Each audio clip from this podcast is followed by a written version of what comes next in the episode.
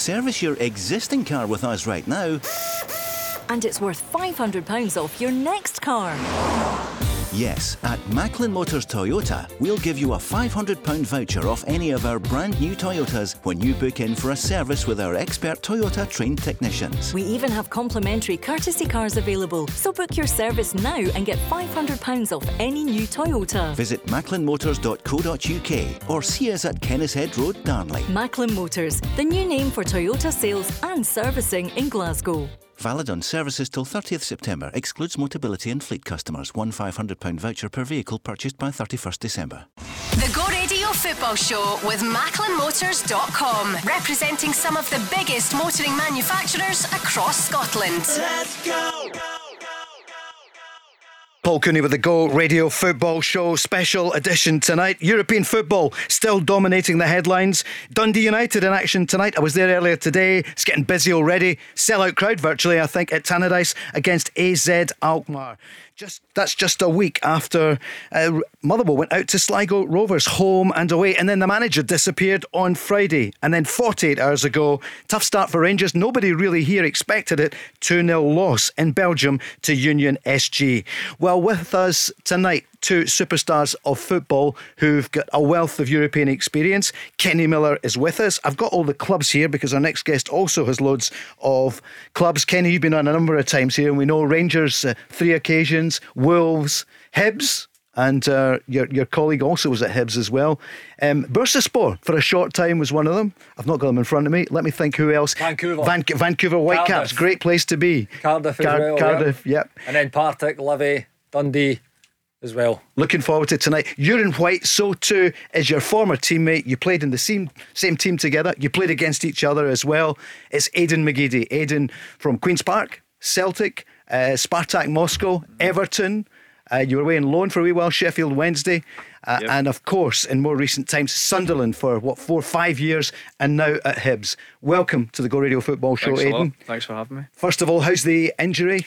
Uh, not amazing, uh, but you know it's part and parcel of football. I've just a reoccurrence of a medial ligament tear that I had last season. That's probably not healed properly. Uh, very very disappointing because uh, I'm at a new club and you want to enjoy your football. That's why I'm here. Uh, I still love playing football, but uh, I'll just I'll see I'll see how it goes the next the next uh, two three weeks. Kind of my rehab. Great to see you back in Scotland as well after a long time away. And it was a, quite a journey here, there, and everywhere. Yeah, Finally t- coming back home. 12, 12 years. 12 we thought years we'd ago. see you back in green and white, and it's the, the green and Oh, white oh, of Hibs. Yep. Uh, good to see him again, isn't it? That's great, Kenny? yeah, but it's uh, right, gutted for him with the injury. I mean, Yeah. he was one of the players, I think, when I seen Hib signed him, that I felt it could have been the answer to a lot of their issues that they had towards the end of last season. So I'm sure Lee Johnson will be will be gutted not to have him in, a, in the team for the for the next few weeks or so months. So it's uh, hopefully he gets back quickly. And uh, like I said, I'm looking forward to seeing him back in the league because I watched him at Falkirk and he's still got a wee turny pace as well Yeah. over that first five ten yards, even in his uh, like later on in his career. So yeah, really disappointed not to see him. He had to bring up that game, didn't he, in the Premier Sports Cup? He gets in right away with a tackle on you. Obviously, no, yeah, listen, that- he's, he's he's right. I mean, that's that's a it's, it's a poor it's a poor start to the season for, for us straight away. I mean, I'm I'm not a massive fan of the platform anyway because I still think effectively we were still in pre-season, and you're going away to these grounds and Falkirk gets an astrograss pitch. You're playing an experimental team where the manager's trying to figure out the manager's in the door as well. Seven, eight new signings, and we go and Falkirk were hungrier than us, they were better than us, and ultimately won out with the League Cup albeit of course the, the, the result after that with the sure. the uh, ineligible player, you know, obviously with Rocky Bushiri, but it's I'm not a massive fan of the platform, but it's uh, yeah, well, it wasn't a great game to be involved in. So, Ken- but I didn't get whipped yeah. by the way. I actually was only playing 45 anyway.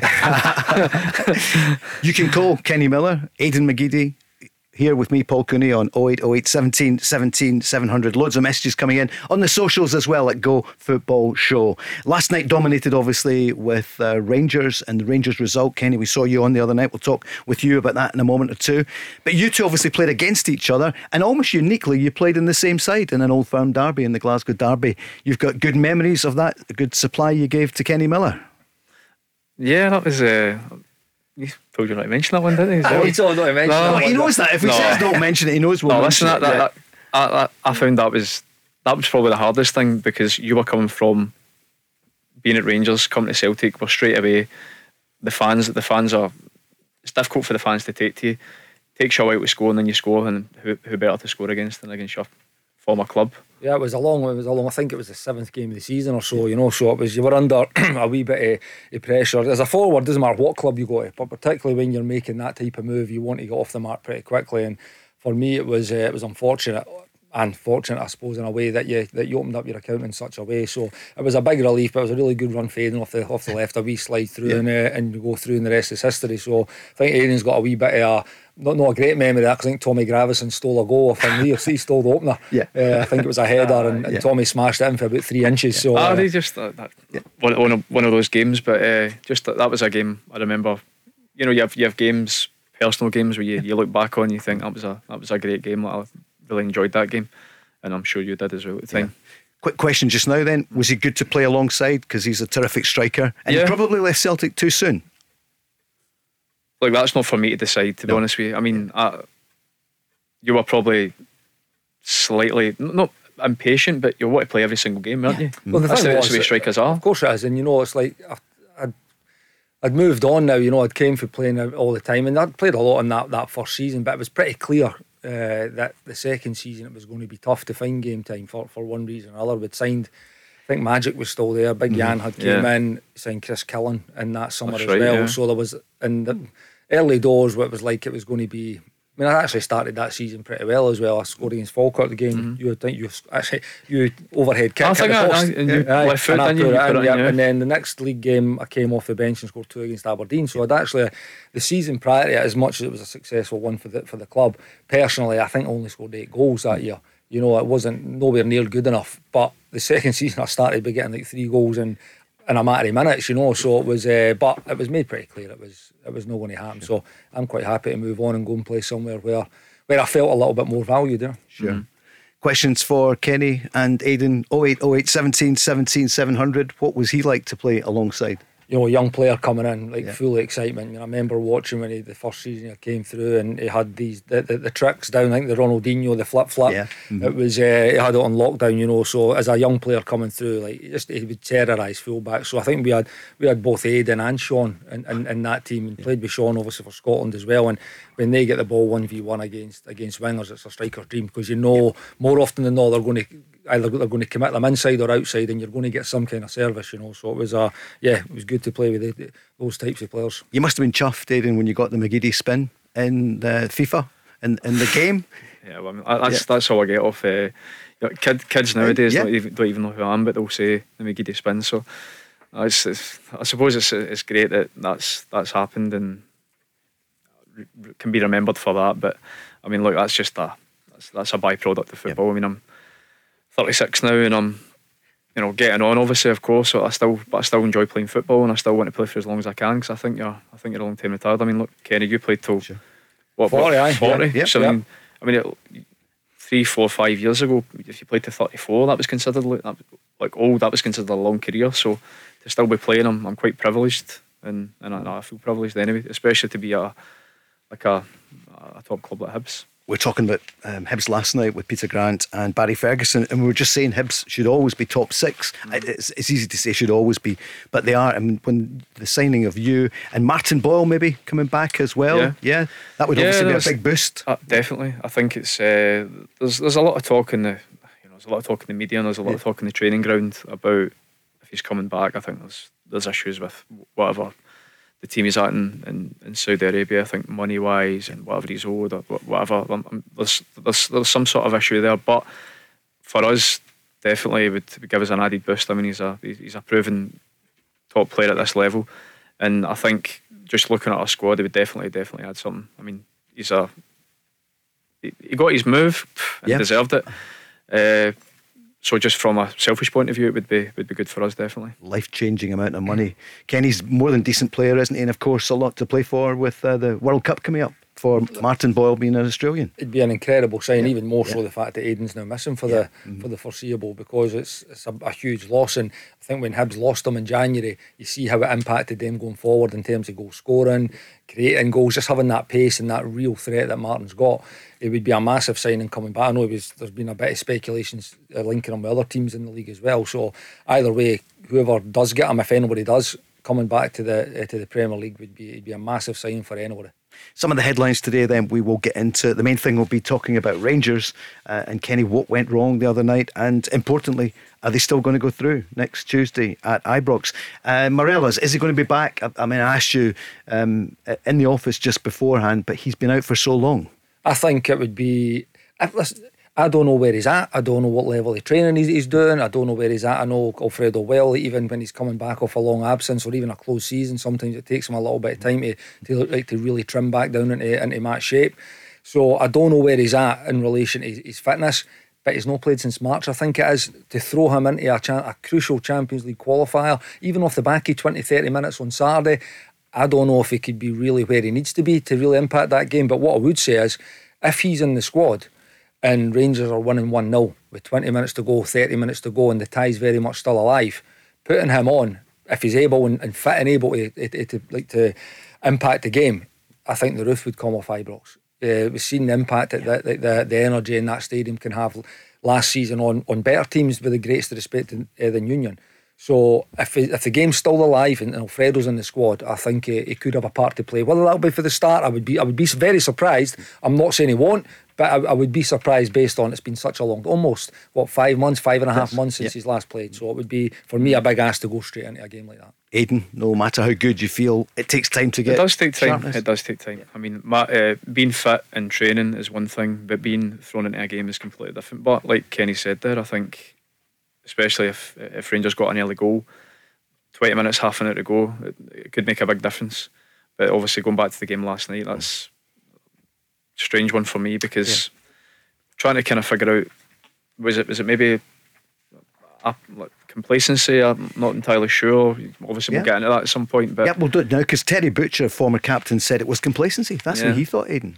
It's funny because talking about this earlier on with someone else that a couple of the, like the players in that team were playing League One last, like last season, like Burgess, Sykes, like yep. Accrington Stanley, and with all due respect you're trying to qualify for the Champions League, aren't you? Sure. And that's not the that's that's not the level that Rangers are at anyway, or, or, or should hope to be at.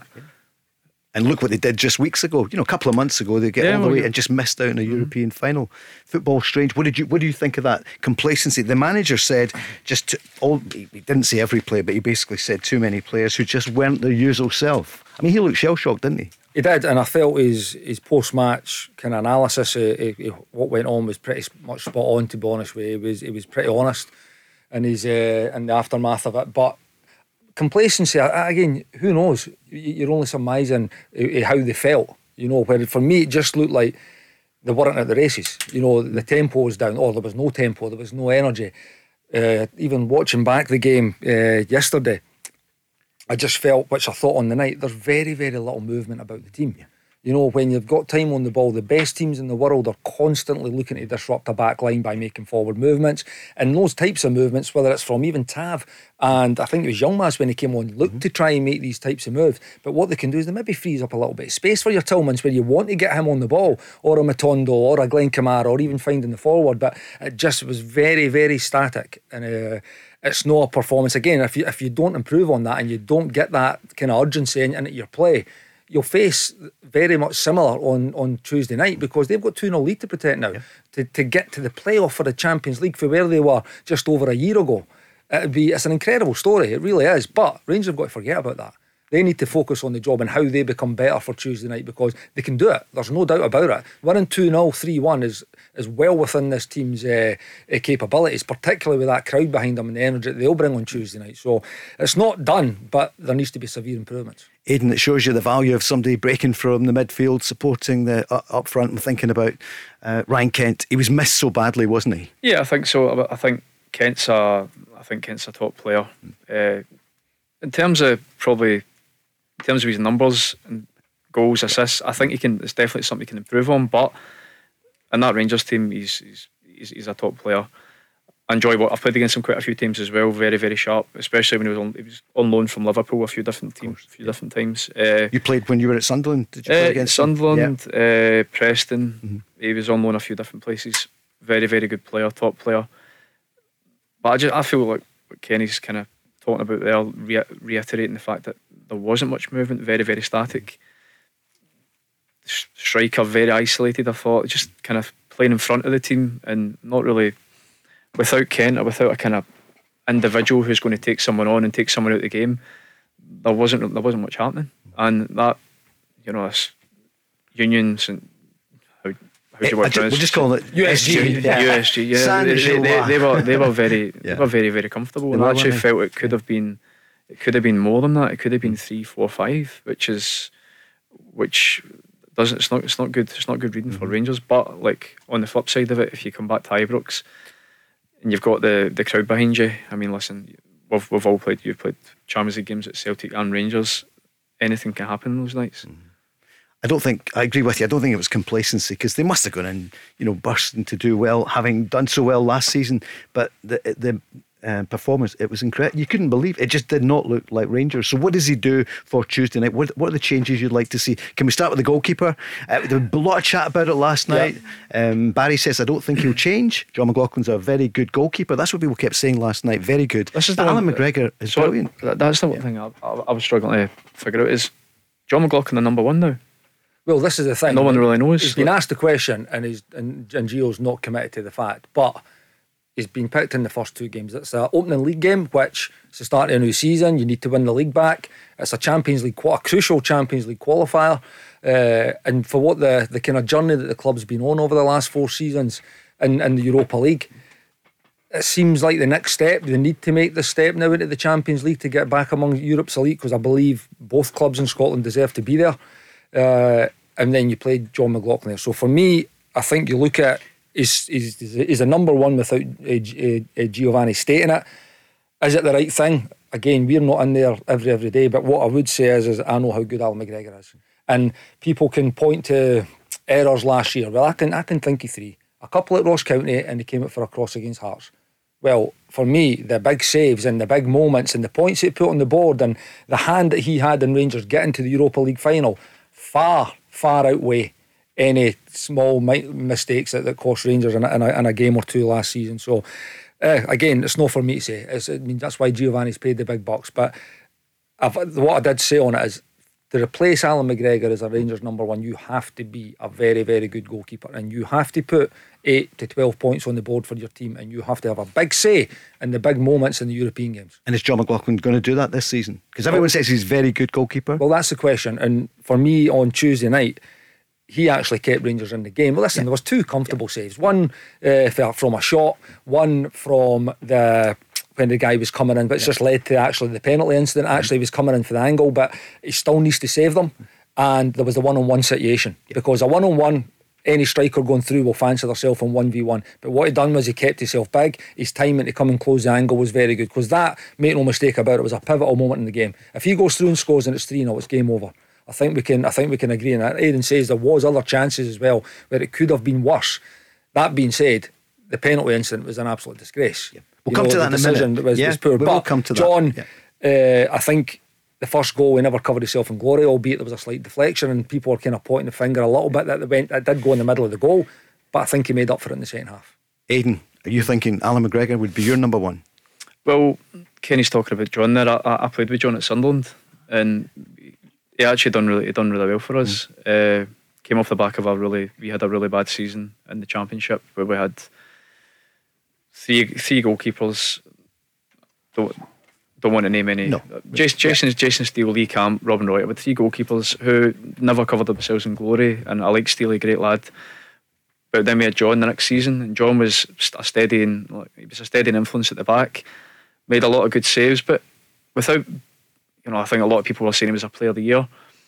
At one point, I don't think he was he was ever a player of the year in making loads and loads and loads of saves. But the difference is now, if you're Rangers number one, the scrutiny is on you. It's it's now you're you're you're not playing second fiddle when you're playing the odd game here and there. You're playing in Champions League qualifiers games where every shot you're saying a, the shot was in the middle of the goal, slight deflection. But if I'm a goalkeeper and without slaughtering Jon McLaughlin, I'd expect him to save that from knowing him at Sunderland. Do you know what I mean?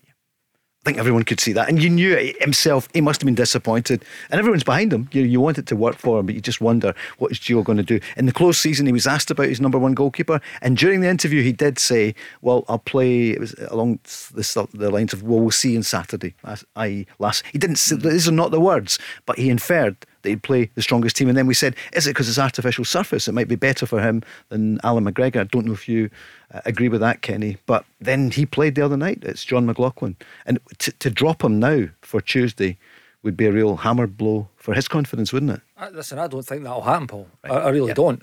Uh, for me, you ask me who would be the goalkeeper. Mm-hmm. Allan McGregor's my number one. If he's in the building, he's the number one for me. Again, but that's because I know what he can do. That's because we've got 15 years of evidence showing the saves that he makes, the points he puts on the board. And that is nothing against John McLaughlin. It's not because he has, he's a very good goalkeeper, he's a safe set of hands, but I know Allan McGregor better. I know how he works every single day, and I know the, the impact that he has, not just on the, on the saves that he makes. I think even it would be interesting to hear what guys about him mm. feel. You know, the defenders how they feel about it. You know, so it's uh, yeah, he would be the number one for me. But there's he's not going to leave uh, uh, Jon McLaughlin out for it the weekend against Kilmarnock or against Union. I think. Kenny Miller, Paul Cooney, Aiden McGeady on the Go Radio Football Show. The Go Radio Football Show with MacklinMotors.com, representing some of the biggest motoring manufacturers across Scotland. Let's go!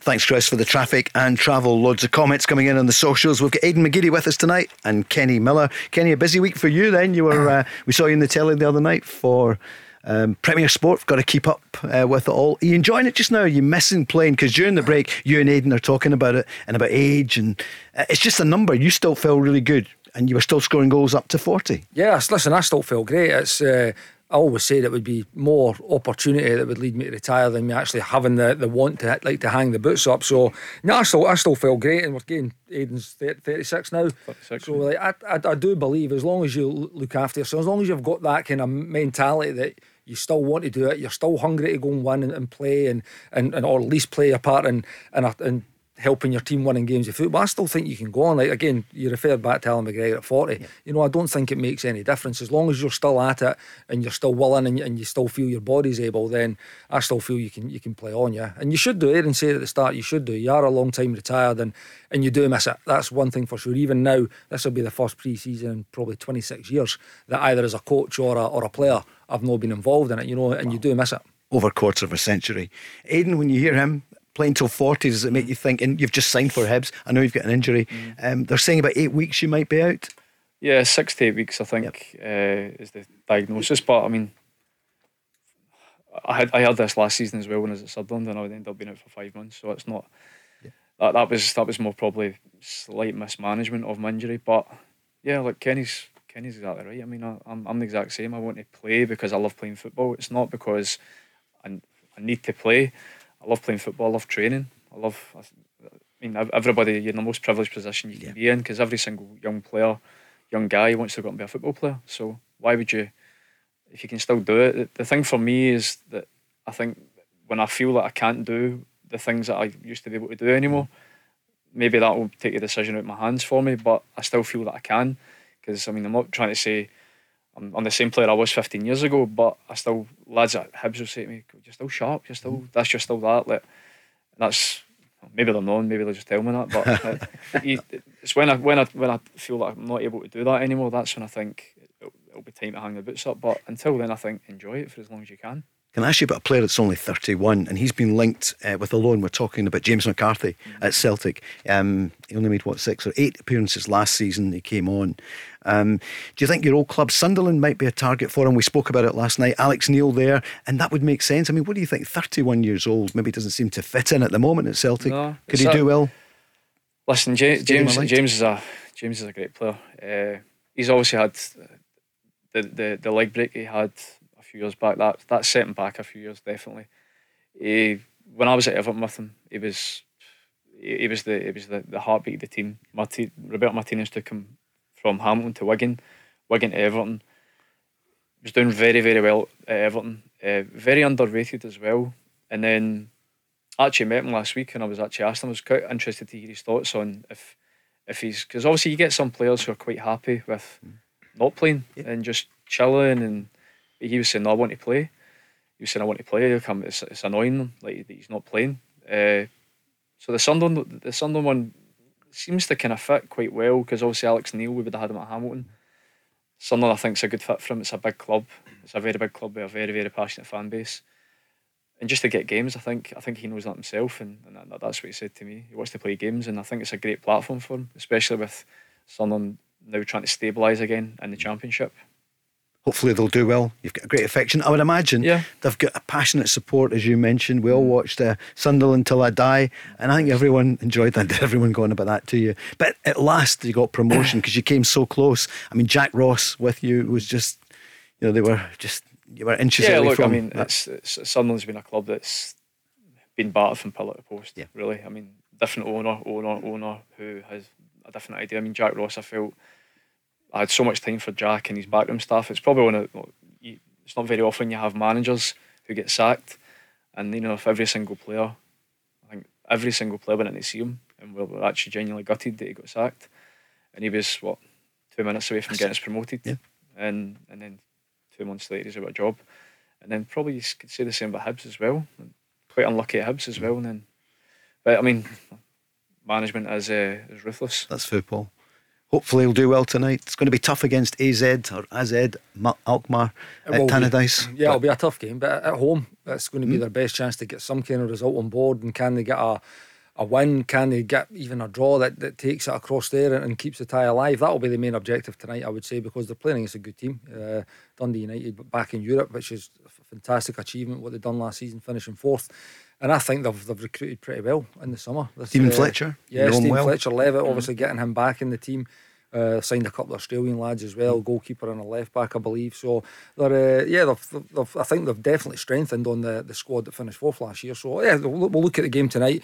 It will be a tough one, but uh, I'm sure they'll give a real good account of themselves. Jimmy McGrath in as well, probably be too soon coming up tonight. The match, uh, Stephen Fletcher, terrific striker. Uh, yeah, still got something left to, to definitely, give. Definitely, definitely, definitely. Uh, one of those ones where yeah, uh, half was thinking we might have went from ourselves at, at Hibs, but because uh, obviously he was, he was, there before and he's he's got the, the connection with Hibs. But great great signing for for Dundee United. I think he's definitely. I mean, last season he was playing Championship for for, for Stoke. The season before mm. that, Sheffield Wednesday. He's definitely still got something to give. Uh, so yeah, very very good sign. So it'll be interesting to see how they go tonight. And of course, we haven't mentioned Charlie Mulgrew, mm-hmm. and you're close to Charlie, aren't you? Yeah, I would imagine. Charlie, you, yeah. Of course, you all played together, yeah. and uh, you played with him with Scotland, didn't you? Kenny, Scotland, just at the start, yeah. uh, Celtic, I think he went to Wolves and Lee Naylor He was part of the right. exchange, wasn't That's he? Right, so Lee Naylor yeah. came up mm. and, and Charlie went down to Wolves as well. So terrific career, player. isn't it? He's, yeah, yeah, he's just had a great career. Mm. Good player, again, good experience in that in that Dundee United team as well. You'll need guys like like like Charlie, like Fletch tonight uh, when you're playing European games, and a lot of the younger lads will, will know have experienced those type of games. Mm. So uh, these guys will be invaluable tonight for Jack Ross a lot of Rangers fans on saying, Are they going to go through? They love your enthusiasm and your positivity. And Barry had the same uh, line last night. So did Peter Grant saying the th- same thing that he thought Rangers could do it. But it's easy saying that, but how are they going to do it? So is Yilmaz going to come in from the start, for example? If we take, I mean, the keeper, you reckon it's going to be Jon McLaughlin, yeah? I think they'll stay with that. I think an area uh, of concern will be the left hand side of the defence, not just left back, left centre back as well. I mean, that's John played may have picked up a little injury off the back of Livingston. And then last night, sorry, Tuesday night, you had James Sands in. But you've also got Davies who's going to come in. I think he's got to come in at some point. He's been signed for big money. Uh, these are the games that he needs to perform in. So I would expect him to come probably back in alongside uh, alongside Connor Goldson in there. And Yilmaz, again, it's probably £10 million roughly. Again, if, yeah. if, if fees are that reported are accurate on that left side in terms of Yilmaz and uh, and Davies for the left side of the defence. So I would expect them to get in soon they really need to get in quickly if it's going to be before Tuesday night. So they may they may start at the weekend against Kilmarnock and, and playing because what's really important that the, the, relationships between the players start to develop. So even between Goldson and Davies or Goldson and Souttar, these relationships need to be there so they have an understanding, they have a connection together, and from the left centre back to the left back also because there's been a little that's been a, a problem area in the first couple of mm. games. I mean, Livingston seemed to target with a with a, with a direct free kick into that area of the pitch. On uh, when the game started to turn a little bit on Tuesday night, there was a lot of chances and a lot of problems coming down that left side of the fence as well. Another thing I'd expect to be different on Tuesday, I would expect Rangers to go 4 3 3. And I know from I've said it on this show uh, that systems are are, they're not irrelevant, but it doesn't affect our style. But I think Rangers need to impose their game. They play 4 3 3, 4 2 3 1, whichever way it is. They play that nine times out of 10, 99 times out of 100 and they changed on on Tuesday night. Obviously, it was a little bit more of a match up with uh, with the USG. So I would expect Rangers to be all out, and again, just getting energy levels up. And I think when you're at Ibrox, what I witnessed last season in the Europa League, they just fuel each other. The start that Rangers made in these European games was sensational, and what they wouldn't give for another goal in that first two, three, five minutes on on Tuesday night. And they can be unforgiving if it doesn't happen. I mean, the first half's crucial, isn't it, to make sure you get get something early on. I know you don't have to, and I know the manager will say as long as they get a couple of goals in the in the ninety minutes, um, and that's really important. But they can be an unforgiving crowd, can't they? At Ibrox, the, the atmosphere was amazing last season in Europe. Yeah, and it was. But when you look at the game, the home games, there was a goal really, really early in, yeah. in, in yeah. every game. Yeah. Every game that they played. When, when you're coming back for Braga at 1 0 down, you're coming back for Leipzig at 1 0 down, straight away you're back in the game. You know, so I think it's really, really important that they might not need to get a goal but what they need to do is they need to be on the front foot. They need to get that crowd behind them. They need to get the energy surging through uh, through the crowd, through the stadium, and, and, onto that pitch because that's where Rangers for me are at the best. I said it last season after the the old firm game at, Celtic Park, the 3 0, where they were a little bit passive and they sat off. Well, two weeks later, they went to Dortmund went to Dortmund. This is a, a, a, top level elite European team and come back with a 4 2 win. And it was based on the qualities they've got because they don't become bad players or a bad team for that matter overnight. They've got real quality and they can hurt teams. So, yeah, and, and with the greatest respect to you, and Aiden touched on it where some of the players have played. They are a good team, and it's an amazing story what they've done last year and how close they did come yeah. uh, uh, to the league, which would have been an incredible achievement. Rangers are a better team, and Rangers have better players, man for man. There is no doubt about that. But it's up to them to show up. 08, 08 17 17 700. Let's start taking the call. Scott is on the line. Hi, Scott. Good evening. Hi, guys. How you doing? Good, thanks. You? Have you recovered from two nights ago? Bit, yeah. Yeah. uh, uh, I'll answer that, and I'll answer that next Tuesday. Uh, indeed. So, what are you thinking? I think we were first of all the penalty was never the worst penalty thing decision I think I've ever seen. But no one can argue that we deserve to beat 2 0, if not more, which I think Gio said. I think anyone watching the game should say could be 3 or 4. McLaughlin made a couple of decent saves, even though he messed up for the first goal. Well, okay, what about the VAR? I think the manager was good about it. He didn't get too caught up on that decision. Most people felt it shouldn't be. It was a strange one. Kenny, what was your view? I, I thought it was a, a really, really poor decision, and I, I, said on Tuesday night, I don't, I'm not going to stand here and pretend I even know what the like the handball uh, uh mm. rule is now, or what the terminology that they mm. use these days. Oh, All oh, yeah. I know is there yeah. is nothing that Connor Goldson can do to stop that ball hitting his hand. The ball's travelling in the other direction. It's going towards the goal. He's tried to block the initial shot. What is natural for him might be unnatural for mm. Davies, who, who was who was pressing the ball with him. But the ball travelled one way and came back to him closer than what me and you are right now and hit him in the hand. So he knew nothing about it. There was nothing to do. It was not deliberate. Was it natural, or unnatural? Who knows how, how Connor Goldson moves? So it was a for me a real poor decision, but it's concerning for me that the referees thought it was a penalty because there's not a football manager, coach, or player watching that that thinks that's a penalty. Aiden? Not one. No. no, I agree. And what you're saying there about this is the thing I never get. It's like you've been in the SFA meetings, haven't you? Or like the, the Premier League meetings where they're talking about the new rules for the season. What, what is a deliberate handball? What is a deliberate handball? I don't think it exists. Unless somebody's trying to stop the ball in the line. on the line yeah. What is a deliberate handball? Like I just don't get it. So like, someone's blocking a shot, their hands out. It's yeah. just that it's a natural movement. I, again, I don't think that was a penalty last night. But again, the thing is, you've seen them given. And these, like, these are the these are the problems. You, you see them given all the time, the and no one can kind of understand them. Yeah, it's the thing that concerns me that you've got. I don't know however many people watching it on VAR. Uh, how if it's one, if it's, is it three, mm. I don't know. And then a referee's seen it, whether he's seen the handball at real time, I don't know. But then he's went and watched every replay in it in slow mo, and and they've still, still decided that that was a penalty. That's the concerning thing for me because it's it's not a penalty. You know, it's and. I know uh, Scott says they probably did deserve to win 2 0 based on the chances in the second half, and, and I can't disagree with that. But in that moment, it's 1 0 and it's a penalty being given, which for me, it should never have been a penalty. Scott, what changes are you looking to see for Saturday and Tuesday?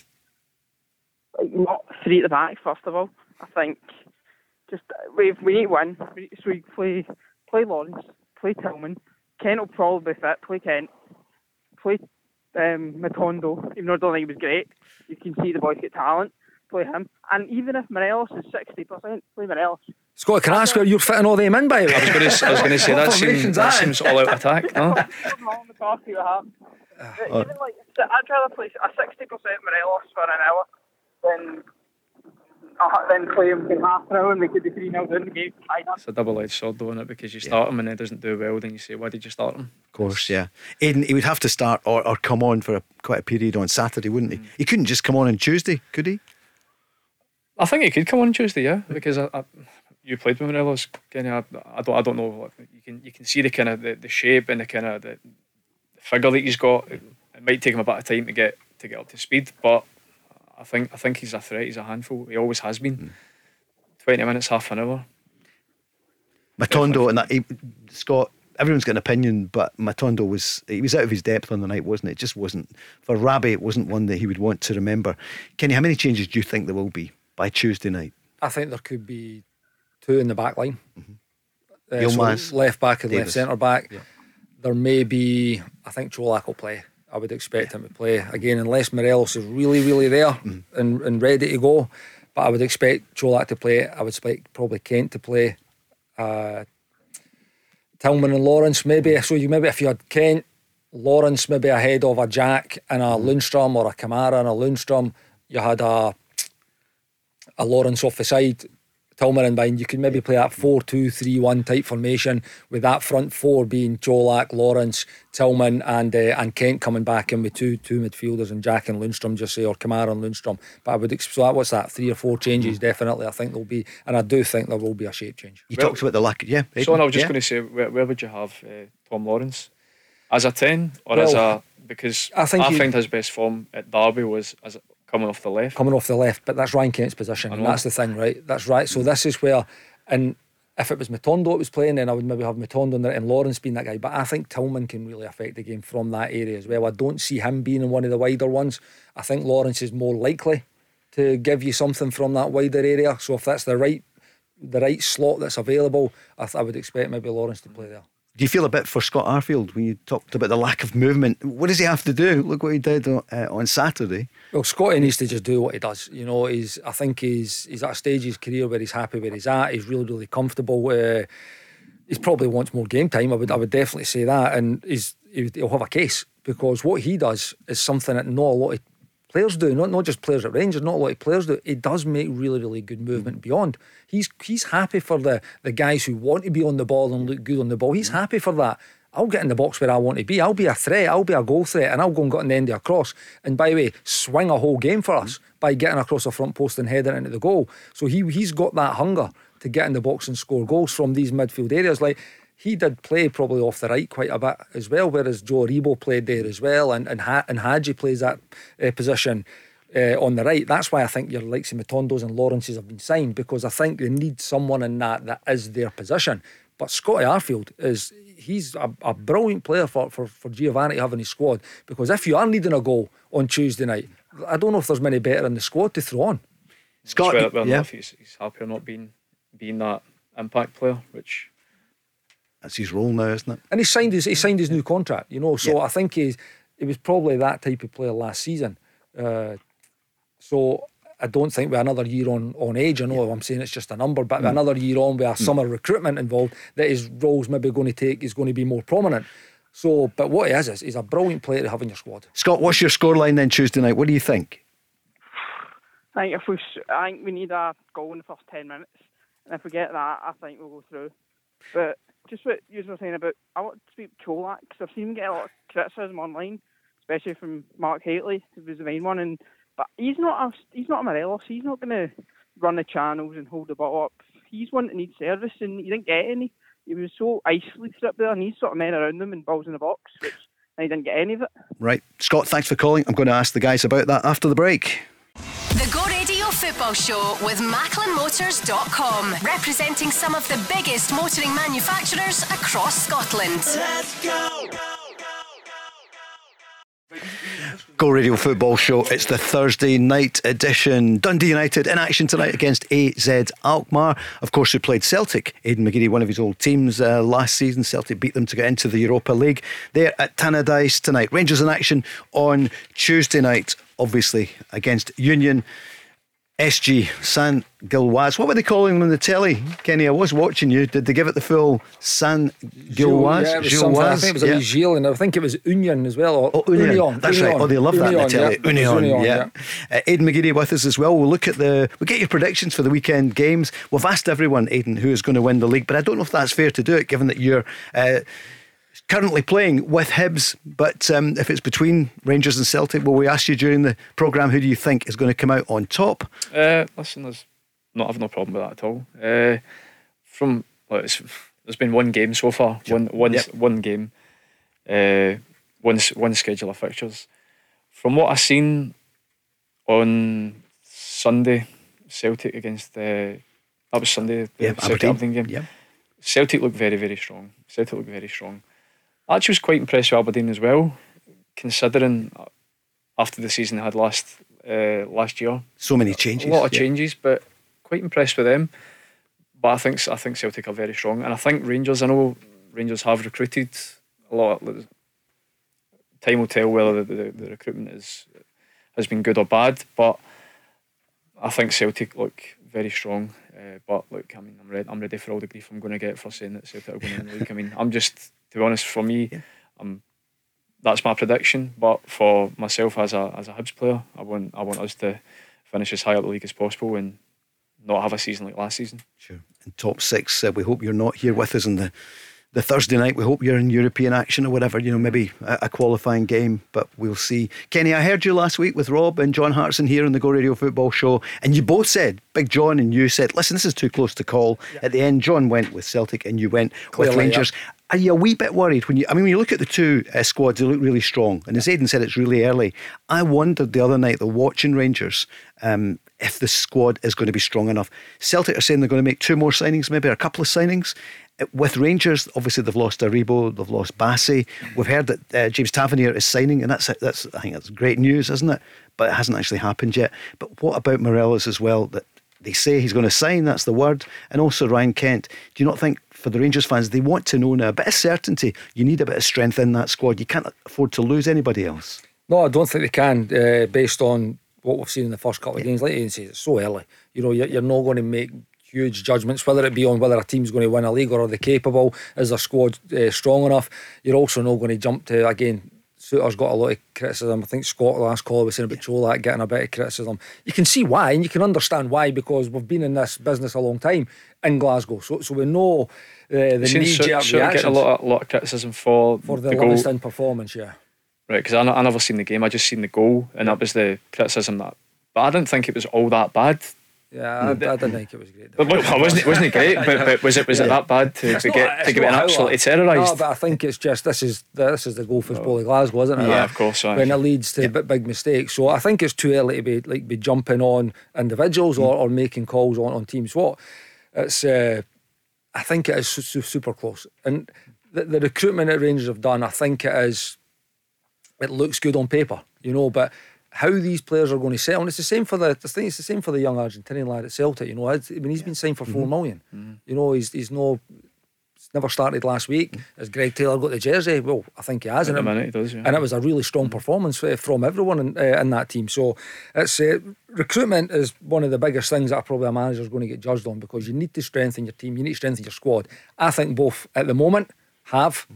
It will remain to be seen as moving forward and as, as the games go on and the season progresses. We'll see how these new players are going to handle the scrutiny that's going to be put on because last year we had a really, really unique season where probably both sets of fans were pretty happy. You know, I- can't see us having a season like that again.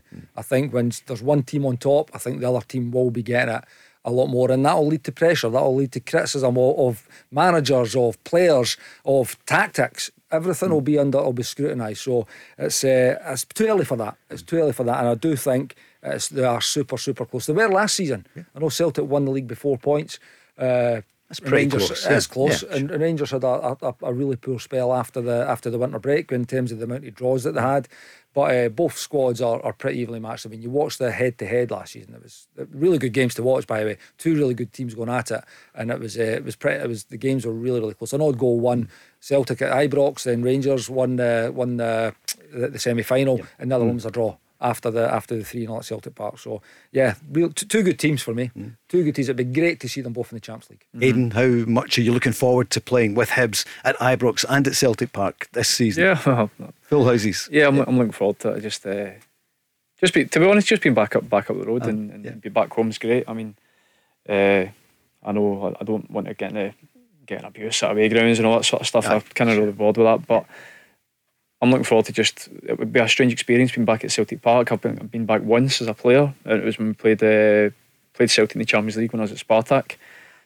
Strange experience, you know, being back there as a player. But I'm looking forward to it. And to be honest, I, I don't want to go there. It's, it's it's not like I'm going there. It's a returning in and I'm just going to enjoy the experience. I want to go there and I want to actually do well and Yeah. I want to still play well. Uh, but yeah, so I'm, I'm looking, looking forward, especially, of course, Celtic. I mean, that's I'm a, I grew up a Celtic fan, uh, but I'll be doing my, my utmost for uh, when it, whenever I'm fit for for Hibs when when we when we play at, Park, uh, Celtic Park. You had four titles with Celtic, two Scottish Cups and a League Cup win. And uh, nine, ten years you were there. And you were there um, as a boy as well, weren't you? At Queen's Park and then at Celtic. What about Jota? Everyone was talking about him at the weekend. It was a goal. I said to Big John Hartson, it was Hartson esque the way he smashed it in. Um, but a great goal. Uh, the- the- Was well, and the way he went past the player? No, exactly. I did say the way he smashed the ball. It made it reminded me So of that's Liverpool. that's, a, that's a good one. So in terms of Jota and Ryan Kent, who would you rather have in your team? Mm, You Good know, question. It's, it's, a, Yeah. it's an incredible question, you know, and it's one you're the winger, so I'm going to put it to you. You you can relate a little bit more as a forward. I think that they've both got incredible qualities. Mm. They have like uh, one v one. I wouldn't want to come up against either of them. You know, the one thing you said earlier about Ryan, and it's been talked a lot over the over the close season, and definitely the the, the initial stages of this season. The, the goals need to go up. I, th- I think for, you know, for for the for what he's got, like I mean, you've also have you played with him? Have you? Kent, no, no, just, No. You just missed watch it, see, see Yeah, when yeah. he's like his sharpness, like he's strong, he's quick. For I think for the, the, the natural ability he's got, I do I do think there is more to come from him. Yeah. Jota, I think just now is just playing with that confidence, isn't he? He's playing with that kind of swagger, that Portuguese. You know, he knows he's loved. He knows he's loved there as well at the minute, and I think he's. It's. I'll put the question to you, and I can't even answer myself. yeah, I think that's the one, the one thing for me with him that, that, that Jota has. His numbers last year were, were, were pretty good. Yeah. you know, in terms of his goals. This, by the way, can be better. You know, when you look at Abad on the other side, the amount of goals that he got. Incredible, by the way, who's, who's that doesn't even get spoken Yeah, about yeah, either. Incredible, amounts of goals. So I think uh, that that's one thing. Not not just for Ryan Kent. I think for Rangers as a whole. Again, I think I said this last week. In those wider areas of their team, they need to add more goals because when you look across the city, when the amount that Bada got and even to what James But and Forrest you're, you're got- talking For, Forrest isn't yeah, even Forrest Forrest can't isn't even getting, get, can't even get in, the, in the lineup at the moment. And then you've got Jota on the other side, who I mean starts the season with a, a goal that is worthy winning any match. So it's, it's something that Ryan will definitely look. And I can see it already on, on that on on Saturday against Livingston when that ball was on the opposite side with Tav, and Tav is the one that normally gives that the width and the supply line on that side. Ryan Kent wa- was making a conscious effort to make that into that back post area, whereas maybe previous year or years he might have been hanging a little bit out and maybe waiting for a headed clearance to come to him. Uh, he was getting himself in there, mm. and I think But it's an extra, something. it's an extra five, six goals a season. If you're just even in there and the ball drops to you, because Well, that was something I was guilty of. I was guilty of that my- myself, especially at Celtic. Hanging about when the cross is coming in, hanging about the edge of the box, hoping the ball comes to you, and You then go and smash it in the top Aye, corner rather but- than just taking the ugly Of tap in. course, You know what I mean? Of course, that, that was something I was guilty of, and that's like I try and you know wingers that I've played with or younger players coming through. I try and tell them the exact same thing. You know things that I didn't do when I was younger, which I wish I did. I think it's uh, it's interesting because when Mark Warburton came up to Rangers, we uh, we played a 4 3 3 and Waggy, Martin Waghorn had come up, so he would kind of get the game through the middle. Me and him would kind of mix it up. Be Barrie McKay would be on the right with Tav, obviously bombing up, and then I, I would kind of be in off the left. And I think the first five goals I got that season were about a yard away for the back post because I've Yeah. you've got these striker instincts. Aye. I, I want to get in there. I'll still want to score goals. I know I'm still going to be judged on these goals, but it become a bit of a joke that you're just going to get you're going to get 20 goals in there this season, particularly when you've got McKay and and, and, and, and James Tavernier uh, uh, providing for the right hand side. So as a winger, you've maybe not quite got that instinct. What I did see with Abada last year. For, for, for certain, He has- he has got that, yeah, he he wants that. to get in there. He has that more than, Yeah. than actually wanting the ball at his feet. Agree. He, he has that more than wanting the ball at his feet. So uh, it's, uh, that's something. it's invaluable. It's something that wingers need to get. They need to chip in with that eight Mm. to ten goals, I think, uh, to help because you can't just rely on your number nine to go and get twenty five to thirty goals every year. You need to a, a bit of mix of goals all over your team. Can you believe that's the first hour up, Aiden? It's the first time you've been in on a phone in as well. Like, You came on with us a couple of seasons ago along with Barry and Si. It wasn't- Great to have you on tonight, but Thanks. in the studio, No, listen, staying been, for uh, the second yeah, hour. That's, that's, Yeah. one, that's one hour already. So yeah. James, no changes at half time. No, we're happy with the formation. Kenny, you're on fire as well. So uh, we'll see you the other side of the news. Service your existing car with us right now. And it's worth £500 off your next car. Yes, at Macklin Motors Toyota, we'll give you a £500 voucher off any of our brand new Toyotas when you book in for a service with our expert Toyota trained technicians. We even have complimentary courtesy cars available. So book your service now and get £500 off any new Toyota. Visit macklinmotors.co.uk or see us at Kennishead Road, Darnley. Macklin Motors, the new name for Toyota sales and servicing in Glasgow. Valid on services till 30th September. Excludes Motability and fleet customers. One £500 voucher per vehicle purchased by 31st December. The Go Radio Football Show with MacklinMotors.com, representing some of the biggest motoring manufacturers across Scotland. Let's go! Paul Cooney with Aiden McGeady and Kenny Miller with us for the next hour here on the Go Radio Football Show. Tomorrow night, 5 till 7, Mark Whitty and Barry Ferguson. Looking forward to the weekend when we've got Aberdeen St Mirren. This is Saturday. Motherwell against St Johnstone. News maybe on who might be manager in a moment. Rangers against Kilmarnock and Ross County against Celtic. And then Sunday, Dundee United against Livingston and Hibs against Hearts, the two big keepers up against each other as well. Aiden, it's a game we wish you'd been playing in. You're not at the moment, but um, David Marshall up against Craig Gordon, and David Marshall, of course, great to see him back in Scotland and being the captain. Yeah, I mean, uh, that just happened the other day. Uh, listen, ma- man- managers make their own opinions, don't they? they? They come in, ruffle feathers, they decide what they want to do there. That's that's why they're the managers. So Marshall's now the captain. Uh, top keeper. Listen, great signing for us. I think. Uh, I think he, he's going to add a lot, especially with even the younger the, the younger players there as well. I mean, Marshall's been around the block. He's he's played near enough his whole career in England.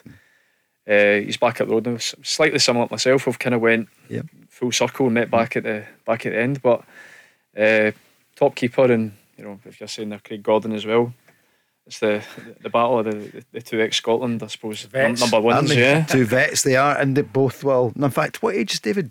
David's thirty-seven. Right. 37. He's a boy, isn't he? Kenny Miller. He's got Yeah. plenty of time left, Yeah. Big Marcy, And- aye, but two top keepers. Aren't aye. Yeah. Hard to. I mean, we'll never forget what he did for us to get us to the Euros. Yeah, I mean, he had his incredible uh, kind of that playoff, the, the, the penalty sh- shootouts. He was he was super, but he's just like Ian says, he's a top top keeper. You know, he really is. It's a brilliant signing for Hibs. Uh, he'll bring a calmness uh, to that back line as well. Uh, a great experience, but real quality as well. And Gordy on the other side has just been getting better and better. You know, absolutely outstanding season. Had I mean, Hearts finished third last year, but I think there was a stat probably towards the end of the season that stood up. That I think they were they faced the most amount of shots. So he's uh, he's he's played his part in them achieving third last year. That's that's for sure. Two phenomenal goalkeepers coming up against each other at the weekend. We'll speak about that in the next hour. Uh, who's going to be the new Motherwell manager? Well, news today that Paul Lambert saying he would be open to an approach. Aiden, what do you think? You know him well. Do you think Paul Yeah. Lambert? I mean, that'd be some signing for I Motherwell. think I think it would be. Uh, uh, I mean, Paul's.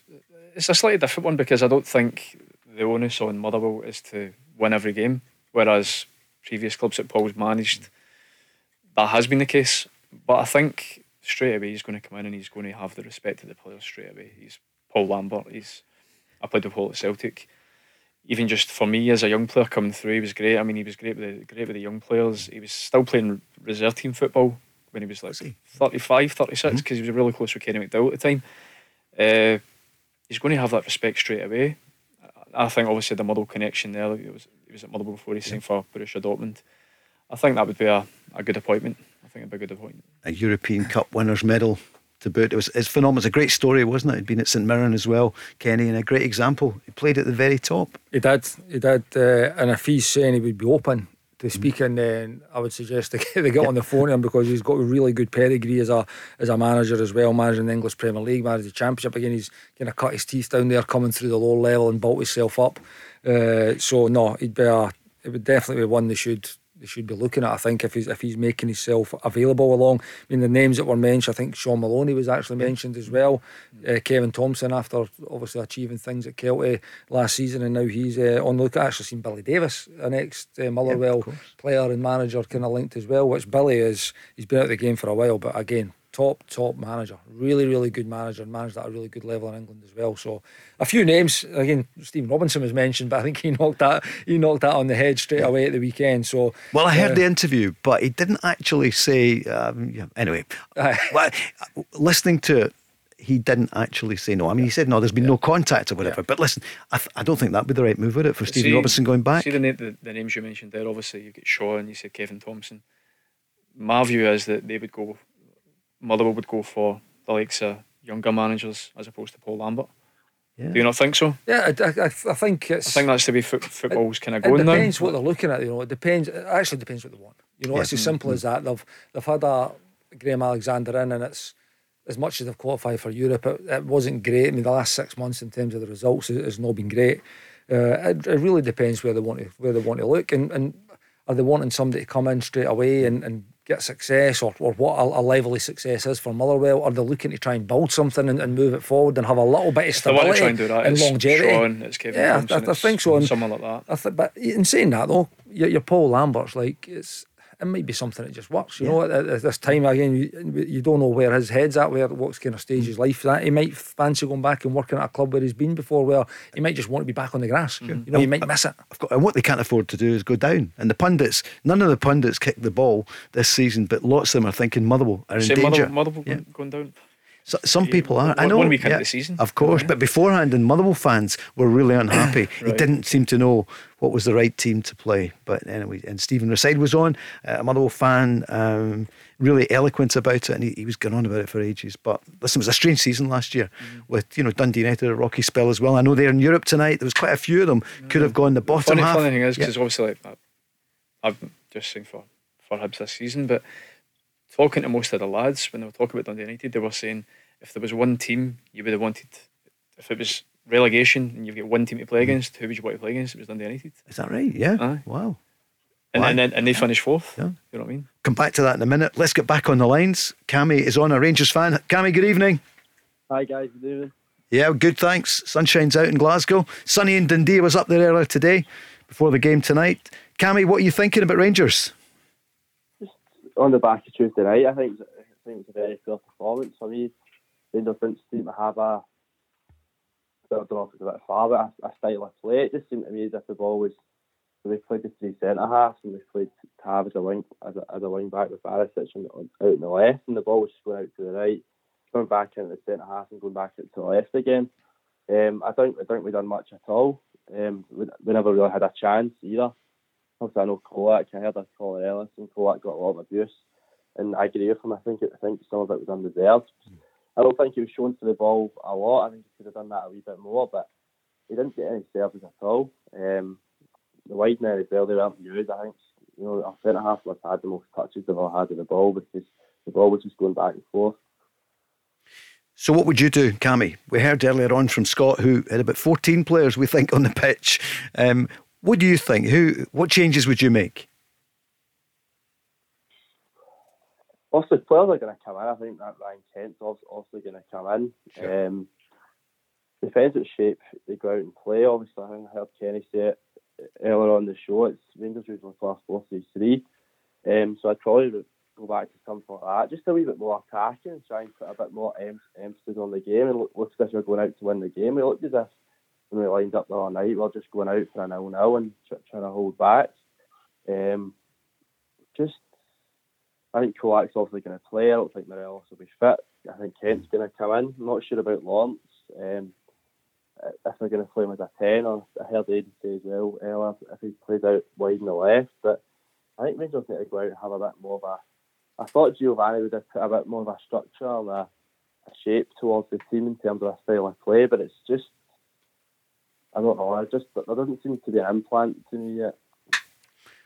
Aiden, Kenny? I, I, listen, I, I don't think there'll be many people listening or any Rangers fans that would disagree with with anything that Cammy's saying. I just think that both games that they've, they've pretty much faced, because I thought that the performance on Tuesday was very, very similar to the Livingston first half. You know, and Cammy's right, it goes out to the right, it comes around the horseshoe, it ends up mm. to the left. You maybe find a wee Tillman in a pocket, it comes back out, it ends up back at the right.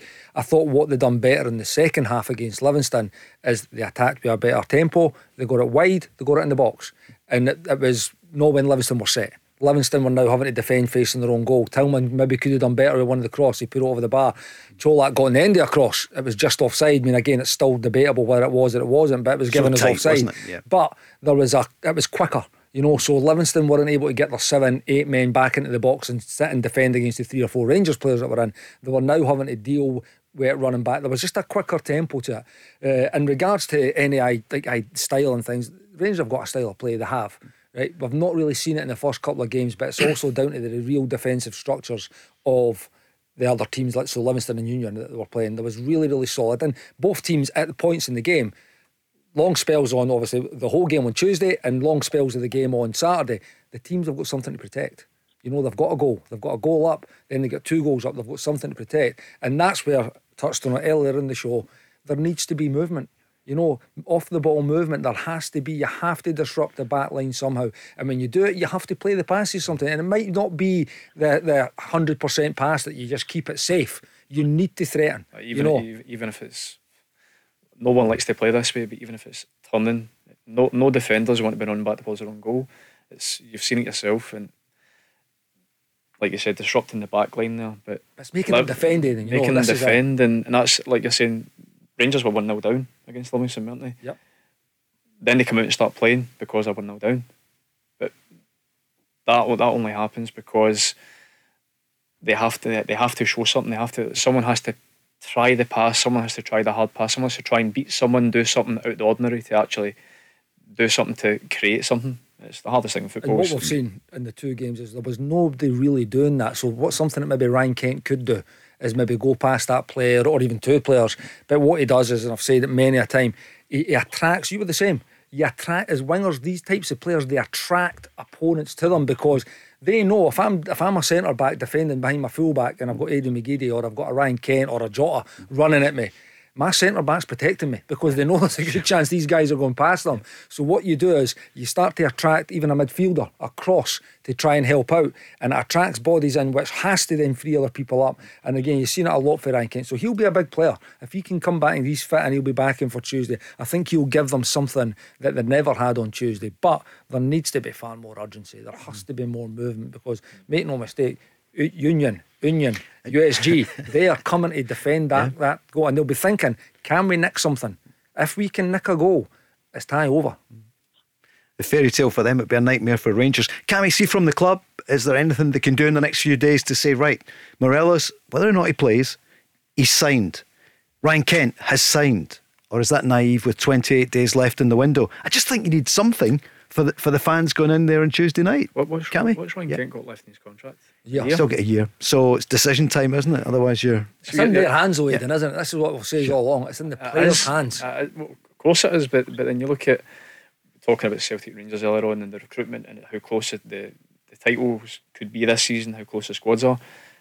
But Rangers have let some of the better players go this season, and the recruitment might be great, but Celtic haven't let anyone go. Really, have they? I think Celtic have strengthened. No. Tom Rogic. Well. Tom Rogic is yeah, probably the Rogic, but yeah. I see he's gone off probably to join Neil Lennon uh, in Cyprus. But Cammy, for you, I mean, it must be a worry just now. Calvin Bassey's not there, Aribo's away, and okay, it's thirty million pounds. But I think you need a boost to see what's going to be different. Because listening to Kenny, especially there about Morelos uh, and Aiden, you know, he's probably not going to be ready for a 90 minute. He might come on, it might make a difference. But so Ryan Kent, yes. But you as a fan, what would you like to see? obviously it'd, it'd be nice to have these have these players sign a contract. Obviously, Clark, Clark Olsen signed a contract which will like all I don't think anyone expected him to sign a new deal. I think everyone thought he was away. Um, it'd be nice for the two of them to sign a contract, but obviously the, the longer it drags on, you think to yourself it might not happen, and they might look at the likes of Bassey Joe Aribo and they've had big moves Ajax and Southampton. Maybe there's one of them out there for me, and they might want to go down south. They might want to go abroad and try go go try different uh, go try play football in a different country. But I don't. Rangers. I think Rangers' first objective should be just win on Saturday, put, put a good performance down, maybe win by three or four goals. Do you know what I mean? They've, they've conceded first the first two games of the season. Um, not they've not defended well. I think they need to go out on Saturday and just try to win three four nil. Um, first to put a stamp on things and try to get the fans back in for Tuesday night. Aiden, that is a good point. Two seasons ago, Rangers were they, they lost so many, eh, so few goals, especially at home. Last season, losing more, and the manager did say before the game the other night they want to stop giving away goals. Well, I suppose that's what every manager's going to say, aren't they? Really, but just touching on that there. I mean, why did Connor Goldson take so long to sign his new contract? Was he hoping for the, the move? And by the way, Calvin Bassey and Joe Aribo, they will probably move again as well. So, in essence, Rangers really have to be keeping hold of those players. Oh, it's difficult to turn down that type of money for Celtic are the same, that type of money for players in the SPL, but you really want to be keeping hold of those types of players. Yep the model is there, and Celtic did it successfully. Mm. Um, and the fans, they've kind of got used to it there at Celtic, I think, Kenny. Uh, that players then do have to move on, the Van Dijks, and there's a whole list of them. Moussa Dembele. Um, Rangers just now, I, I, know they're at the mercy of the players. Do you think people have come in for Ryan Kent this summer or Alfredo Morelos? I would have to say. I mean, again, who knows? Like, you know, normally you would hear something or it would be reported. It doesn't look that way. Mm. What I would say is, is if you can get Ryan Kent and James Tavernier and Alfredo signed in these days leading into it, it gives the place a big boost. Even one of them, even one or two of them, if they can get them signed, and by all accounts the talks are ongoing, and I think all parties seem pretty receptive to coming to an agreement, you know, but it's up to the club to do that. And there's one thing for sure, the club are trying. You know, they've come out and they've said the negotiations are underway. So they're trying. They recognise that these three players are, are, really, really key, particularly after losing Aribo and Bassey these three players are really, really key to what they're wanting to do for the for the next number of years, not just for this season, for the next number of years. So they're trying to get them signed, and it would give the place a, a, a big, big boost going into the game on Tuesday night if there was an announcement of some sort, include involving maybe one or two of these players. Even if it's not to to not to strengthen the team, but you're locking the players down so that at least you're getting your 10, 15, 20 million in two, three, four years' time, whatever. That's Makes sense, doesn't it? it does, Economics. Yeah. yeah. Of course it does. Who's your goalkeeper? I hate to go back in this one again, but Cammy, who are you playing on Saturday and Tuesday? Jon or Allan? I was never against Allan McGregor. I wanted Allan McGregor to stay on, so for me it's Allan McGregor. I wasn't one of the ones who was, you know, I, I wanted him out, didn't, didn't want him to sign a new contract. I wanted him to sign another, so I, I would play Allan McGregor. Um, Jon McLaughlin, I don't think he I think he was maybe could have saved the first one, but without him on uh, Tuesday night, it, it could have been three or four. Um, but I, th- I think I think McLaughlin will play. To be honest, I think he's now the new number one. And Tuesday we be at the match, and are you going to go through? I don't think I'll be there, no, but um, I, I, yeah, we, we will go through. Three, three, or will win. 3 0. Kenny, you're buying that one? Yeah. Love the positivity. Yeah. Absolutely love the positivity. I think you have to, you have to, you have to believe that, the, that yeah. the team's capable of, of putting on the performance. And I think we have seen enough from them to suggest, particularly at home, mm. that, that they can get to a level that is going to be maybe too much for, for Union because there's been better teams, with the greatest respect to them, come to Ibrox in the last year and found it very, very tough and actually been spooked by the intensity, mm-hmm. by the energy, by the noise levels that Ibrox can bring on these nights. So they need to have that again. But the, the, the, fans need to be fueled as well. You know, it's not just about fans turning up and energising the players.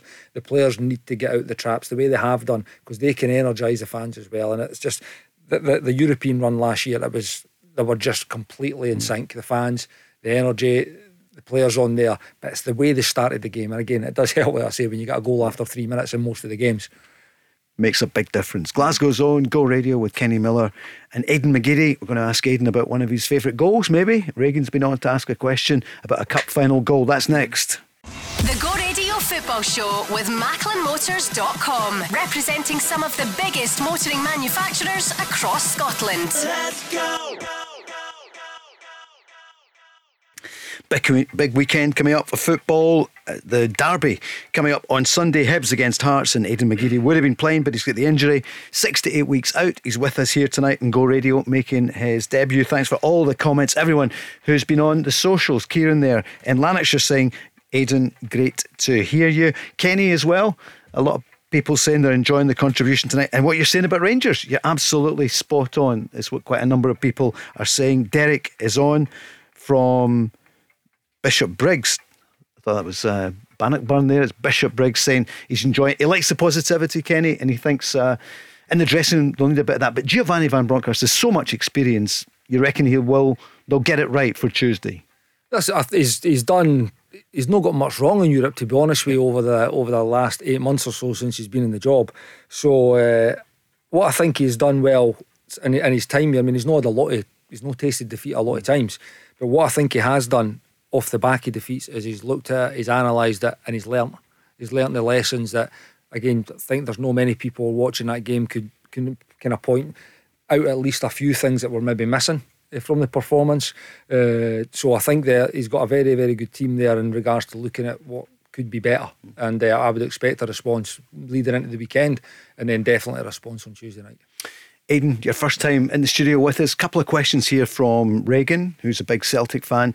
Uh, he wants to ask who's the most underrated player that you played alongside at Celtic? Celtic. Underrated. Uh, and he also wants to ask you about the cup final that, uh, in 2009 yeah. when you scored against Rangers. Yeah, great, great day. Uh, that was against Rangers. Daz, uh, it went extra time. Dan, Dan uh, scored the header, make put us one 0 up, and then I ended up winning the penalty against Kirk Broadfoot, and then Ivan probably I think is that. Yeah. Do you know the thing is? I was actually I was just about to stick it in as well. I was just about to stick yeah. it in as well, and he took us down. But yeah, uh, I great day. Uh, most underrated player though, probably. Mm. Do you know I think was so underrated? Lenny. Neil Lennon, yeah. Neil Lennon. Mm-hmm. Because, and I, and I, I used to like when I was a Celtic young young Celtic fan growing up, I used to look at Neil Lennon and go, like, Lenny used to get booed, didn't he? Pass the ball sideways, not positive yeah. enough. And then when you actually play with him in training, you're like, doesn't give the ball away. Never. No, doesn't give the ball away. Aye, listen, he's a top player, wasn't he? Aye, he was. And this is the listen, thing you don't play for, for these, these types of players, like there maybe no like the fashionable type of player who is going to break the lines or mm-hmm. get on the end of the crosses. I mean, it was always a bit of a running joke when Lenny popped up with a goal, wasn't it? Yeah. But I'll tell you, he plays every single week mm. for the every team he played for. He played every single week because of the jobs that he done. And these players, you have these players all through a lot of teams. You know, you might look at them and think they can, oh, they could do more. They can. Unfashionable, oh, yeah. It's, it's when they're not there. Yeah. You know, it's when those players are not there. You think. Who's plugging that gap? Who's doing that job? You know, so like Alan was a good player. Underrated. You had Lenny and Lambo, but Lambo was the one who everyone was like, "Oh, Lambo's technique's unbelievable." Right. Look at, but Lenny was not as technically as good as Lambo, but very underrated. I mean, think of the trophies that, that Lenny won at Celtic. Do you know what I mean? Underrated. I would, I'd probably, I'd probably say that. And Neil Lennon. I'd probably say Lenny. And obviously got a lot of stick two years ago in that final mm. season. You know when everyone. And that's and yeah. that's the that's the frustrating thing, and that's isn't the it? thing about football, isn't yeah. it? When you, you go back and is is Lenny tainted his legacy in some way by going back and missing out on the you know, being the manager, missing out the ten. I'd like to say no, but I think a lot of Celtic fans would probably say yeah. Mm-hmm. But you look at everything else he's done. Of course. He's, trophies he's won as a player, trophies he's won as a manager. Yeah. And then you miss out on that one, probably the, biggest season in the club's the club's history, and then that's what people remember you for. Mm-hmm. I mean, we live in a fickle world, don't we? It is a fickle world, isn't it? And I mean, it's the COVID season, and I mean, it was tough for every single person in society. Mm-hmm. And you know, he didn't wake up that season and think, "I'm going to get it all wrong here." Um, and a lot of things conspired against him. Bolly, Bolingoli going away. Um, you know, Craig Gordon we talked about earlier on. He was allowed to go during the summer. Then Fraser, Fraser Forster went down mm-hmm. south. Uh, Rangers were underrated at the start of the season. You know, most people thought it was going to be Celtic. it's history, but the guy gave so much the, the, the haul of medals he's got as a player and the manager is phenomenal. Fans are fickle, but here's a fan that's not fickle. He knows his stuff. It's Callum, who's also a football writer for World Football Index. Hi, Callum. Good evening. Evening, guys. How you doing? Yeah, good. It's great to be with Kenny and Aiden. Um, and Callum, what about that? Aiden was saying that maybe the most underrated player he played alongside was L- Neil Lennon. I, I think that's a, a, fair shout, to be honest with you, because Uh, when you look at the Celtic team, the likes of Aiden, obviously, and the forward thinking players, they get a lot of attention. Whereas, to be fair, as Aiden said, Lenny just broke play up and he could spring long long range passes as well, which maybe he doesn't get a lot of credit for. A lot of people maybe just focus on it, the fact that he could break a game up and obviously didn't score a lot of goals, but he was instrumental to the team. And if you took him out of the team, then there would have been a big difference. So I, I think that's a fair shout. He played every he played every every game. Played every game. Yeah. And and was like I said underrated because fans didn't rate him. Hmm. Well, let's be totally honest. Like Neil Lennon, oh, Lenny's sideways, sideways, moaning, groaning when he passed the ball back to me. Uh, he, he moaned and groaned a bit like yourselves. That's what Barry said last night. He said, "Good luck tomorrow night. Enjoy the show." And he said, "With you two on."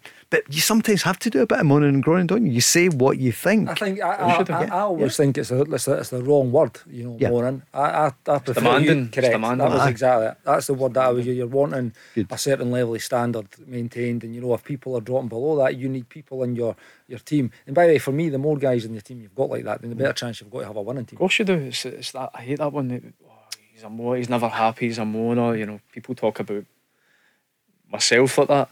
I, I don't think I don't think there's anything wrong with that. As long as as long as you're you're channeling it in the right way, moaning, it's demanding, it's setting standards that you that you've been used to and you've been brought up with. Demanding, I like that. Yeah, Callum, I think we're demanding your question. What is your point caller tonight? I just think um, the point I want to make is just great to have the, the football back. I was really impressed by Celtic and spells at the weekend against Aberdeen. Um, I thought Aberdeen had their moments as well, particularly towards the end of the first half. I do think the next two away games, obviously Ross County and Kilmarnock, are going to be a big test this early in the season. Um, and I don't know about the guys, but I still think Celtic could do with another holding midfielder. I know Aaron Mooy's came in and there's talk that he could play deep, but I, I just think Celtic maybe need someone a wee bit more established so that in those Champions League nights and crucial games against the likes of Rangers and maybe Hearts and Hibs away that you can you can push Callum McGregor into the number eight position because as good as he has been in that six role, I still think he's a lot better for Celtic creatively when he's playing that bit further forward. Aiden, what do you think? Well, you just you were talking about James McCarthy there, weren't you? So James McCarthy is obviously deemed not good enough at present. So who, who would who, Callum? Who would you then say if, if you're talking about recruiting another holding midfielder, who would you who would you who springs to mind? Who's out there for value for money? What Celtic can afford in the transfer market? You know that's a hard thing, Aiden. I, I think they would have to potentially maybe look at one of the markets. They've also recruited from South America. They've recruit, recruited from Japanese football. Mm. You're hoping maybe Ideguchi could come in. Obviously, he's already at the club, and maybe if he gets a run of games, he's been unlucky with injuries. Maybe he could be that option. So there's no obvious name that springs to mind in my in, in my opinion. So you're hoping that the, the scouting system can maybe have identified a few players that maybe we're not fully aware of ourselves at the moment that maybe could come in um, for a reasonable fee and do well. Because as I say, I think Aaron Mooy will add experience. Obviously, there's a World Cup this year for Australia, so he's going to want to get minutes and, and do his best. But I, I still don't think he's the natural six that no, he's, can in, my, in my opinion, he's not either. Mm. In my opinion, he's not either. He's, he's more. I'd say Aaron Mooy's more more creative, mm. slightly yeah. more creative than, than, than just a six. But uh, you just said there, James McCarthy, he's deemed surplus the mm-hmm. requirements of, of, of at present. So but again, though, you're, you're, you're talking about the other markets, South American, Japanese, mm. whatever. But again, you're you're needing that player to hit the ground running to push Callum McGregor well, on. That, that's true, and I think in the point you make there on James McCarthy, my opinion on James is that I think he was the right player for Celtic, maybe just at the wrong time. Obviously, he was he, he came off the back of a few injuries at Everton, Crystal Palace. He was playing games, then he was out last year he didn't really have a pre-season. He was training on his own for a, a long period of time mm-hmm. um, before he came in at Celtic. So it's probably the right player just at the wrong time for him. And I know there's talk of him leaving. Whether he leaves permanently, I don't know, because mm. I think he's got three years left to run. Maybe he just needs to go out and loan yeah. for a year, get that sharpness, and he could be beneficial to Celtic longer term. But Kenny, I think his overall point, though, is a good one about strengthening for Champions League. Because, you know, we're talking so much tonight about Rangers, quite rightly. Um, for Celtic, next month, in with the big boys. Yeah, they are, and I, I think there's been I've heard that kind of number six, more mm. defensive minded midfielder mentioned a lot in regards to Celtic and maybe a, a, a position that they could be looking to recruit uh, between now and the end of August. And and I do agree uh, with Callum that it's Callum McGregor's a start. He's a wonderful football player, uh, and I think he can play. He can play anywhere. You could play him anywhere, and he'd still do a very good job. Similar to what Kieran Tierney was, you could play him anywhere across that back line, and even further forward if you needed to. He would, he would just do the job just as well. But I do think that Callum McGregor can really impact a game as a, as an eight. He's got a creative side to him. I think he's got great energy where he can get in the box and he can sniff out a goal as well. He's had to play the number six role uh, over probably the last couple of seasons. I think I watched him. It was Leipzig in the Europa League, and he was absolutely sensational that night. It was one I think Scott Brown was missing that night, and he had yeah. to he had to fill in for his captain, and he was he was absolutely incredible in the role. But he's better. I, I, I just think he can bring yeah. more. You know, so if you can go and get a, a player that can be the quieter one, the Neil Lennon type, mm. to sit in that position and it allows Callum McGregor and it allows Hatate or Mooy or Turnbull or O'Reilly because they've got a lot of really good players in there. I think Callum can just he can give more than just that kind of discipline in that number that number six position. Callum, who's going to be your top scorer for Celtic this season? Do you think? Uh, it's a difficult one. I think the, the obvious option will be Kyogo if he can stay fit because I think he'll play in the majority of the games. Giakoumakis, as we saw last season, Paul is a is a goal scorer and he tends to score in flurries. But I think Kyogo will start more games than Giakoumakis, so that's who I'm I'm leaning towards at the moment. A couple of quick other questions. Uh, Greg Taylor, you think he'll keep his position just now? We mentioned about the four million for Alessandro Bernabei. You've probably got two players for every position. You need it. Um, a word about Greg Taylor. I think he's been fantastic, um, very underrated um, in this current Celtic team. I think towards the end of last season, he started to get the credit that he deserved. Um, for me, I think you'll see him playing the games maybe Easter Road away, Tannadice away, obviously Ibrox away. I think Bernabei will maybe come in for the home games where you're looking to stretch the opposition, especially if they're sitting deep, because he is a very quick player, a lot quicker than, than Greg from what I've seen so far. But Defensively, Greg Taylor obviously knows Scottish football. He knows the physicality, whereas Bernabei will have to get up to speed with that. So I think they'll they'll rotate. I think Bernabei will play, as I say, most of the home games. But I think for those tough away fixtures, like even Dingwall at the weekend, I think Greg Taylor's a, st- a stick on to playing those games because he's been around the block and he's shown that he can do that before as well. Aiden, what do you think of that assessment? For now, I think yeah, I think now. But you're, you're not signing a left back for, for four million to, to sit on the bench. Yep. So he's going to take two, three months, whatever, six, seven hmm. weeks, I don't know. At some point, he's going to play and he's going to be the starting left back. But Greg Taylor's got a job in his hands because at the end of the day, football is that game where someone else is ready to step in and take your place, and you need to be ready for the fight. So it could make Greg Taylor race his game also. And he actually might end up, you know, the four million pound left back might not play because Greg Taylor's levels went up again. But at some point, I'd expect him to have a run in the team.